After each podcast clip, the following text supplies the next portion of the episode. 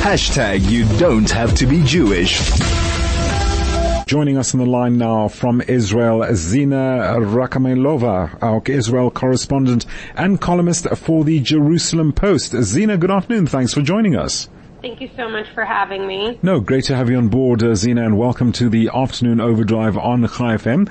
Zina, let's begin with the IDF uncovering the largest ever Hamas attack tunnel. Take us through that.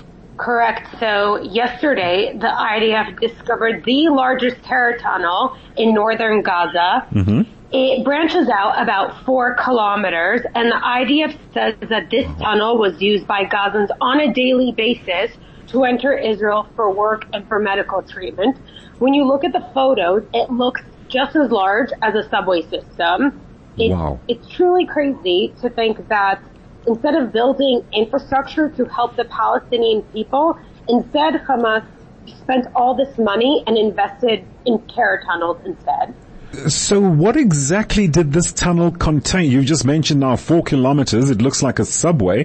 What exactly was contained within it? As of now, they haven't released additional details of this information, but okay. it was definitely close enough going into Israeli territory. And they're discovering, um, they discovered something similar in the uh, Erez crossing as well, which is a you know, the crossing is definitely known to be a place for coexistence um, between Israelis and Palestinians as um, the unit that operates it, tries to do everything in its power to make the lives of Palestinians better. And instead, right underneath it, they found a terror tunnel as well.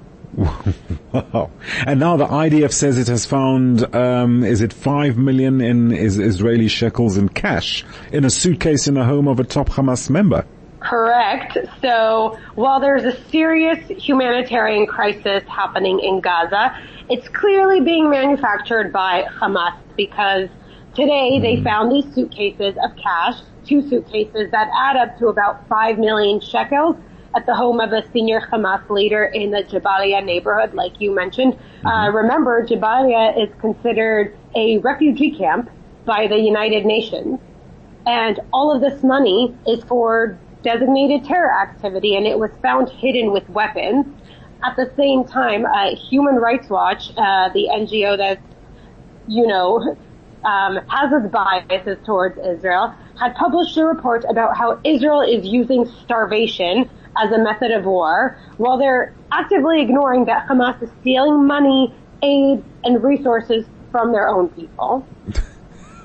Zina, yeah, so at the same time, let's look at um, the Israeli host, these three uh, hostages killed by the IDF. Certainly this is uh, stirring up a lot of uh, reaction and emotion. What are you seeing on the ground right now? What has their reaction been exactly regarding this? Well, it's really hard. Israelis are definitely upset. All of us are holding out so much hope for the hostages.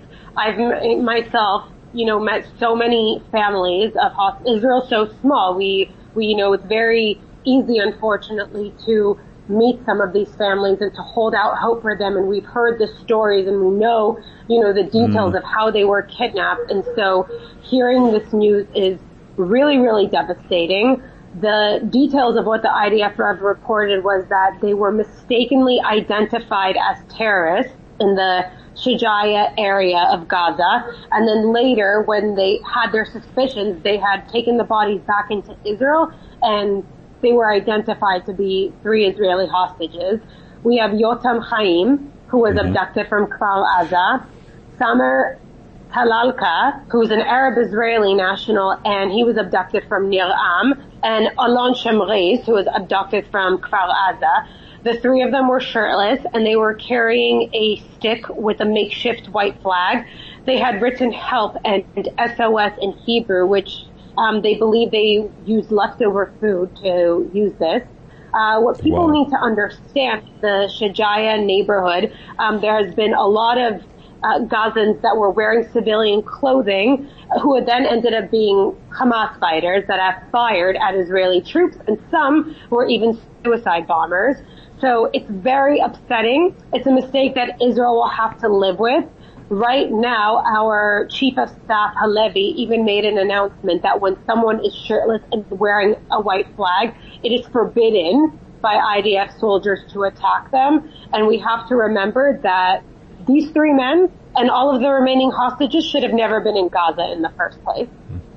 Staying on the on the subject, Zina, the family has now asked that they should be declared as fallen soldiers. What has been the response to this? The sorry, do you mind repeating that? The families of those victims? Yes, the families of those fallen of those victims. Uh, they've be, they've asked that they should be declared as fallen soldiers. Has there been any response to that? So far, no. There hasn't really been any response specifically to that. Um, but I really do believe that we need to do our best to honor mm. the wishes of the families. Indeed. Indeed. Zina, let's, let's move on now to, um, talk of uh, apparently another hostage deal on the cards and Hamas wanting to dictate the terms. What is the latest on that? They're very careful to report anything from Israel's side about, uh, about acquiescing to anything that Hamas wants. Mm. Um, but it makes a lot of sense because Hamas feels that they have the upper hand Israel had already asked for a hostage deal um, in exchange for a ceasefire, which Hamas has already rejected. Um, so they feel that they have the upper hand. They know that we care about these hostages. They know that we'll do whatever we need to do in order to save them.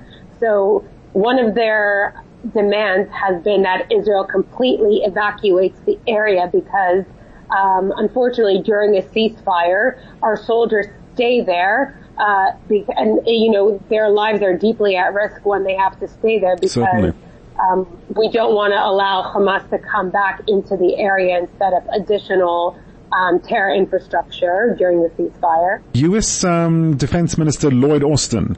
He was in Israel today. He met with his Israeli, uh, with Israel's defense minister. What was what was the outcome of that? Well, Yoav Gallant um, showed him a photo of a senior Hamas official that Israel plans to eliminate, and he also showed which of them have been killed. I think the most important thing on Israel's end is that its objective is to eliminate Hamas while minimizing as many civilian casualties as possible. So while we cannot trust what the um, mm. Gaza Ministry of Health is reporting um, in terms of who are combatants and who are civilians, um, Israel is being as transparent as possible to show which of the um, Hamas um, terrorists it's eliminated and what work it still has to do. Indeed, Zina. Something that's also hit the headlines today. Who, there's been some. There have been numerous uh, Houthi rebel attacks on Red Sea shipping. Uh, what is the latest on that? The Houthi attacks of the Red Sea shipping. Uh, we're still waiting on additional information on that, to be honest. Um, what's very, you know, I don't want to say comical mm. about it, um, is that the Houthis have um, any every time they send a rocket towards Israel, uh, they have um, it takes about three hours to get to Israel. And so the Houthis' involvement here, beyond being a Hamas um, you know, affiliate uh, of an Iranian terror proxy, uh, is is just really laughable. It's really, really laughable. Uh, they had taken, uh, they they had released a list the other week of um, a pair, like supposed Israeli hostages that they had kidnapped, and all of them were fabricated names that were not at all real names and is like in Hebrew names, just sort of like Israeli slang words, so it's very difficult to really take what they're doing seriously here. Right, right. Zina, uh, just uh, we don't have much time. Uh, just one more thing. Uh, the United Nations Security Council also has drafted a resolution demanding a ceasefire, releasing all the hostages, and the Palestinian Authority control of the Gaza Strip. What's been the reaction to that so far? The a ceasefire is not an option for us until uh, unless it includes that Hamas is destroyed in the process.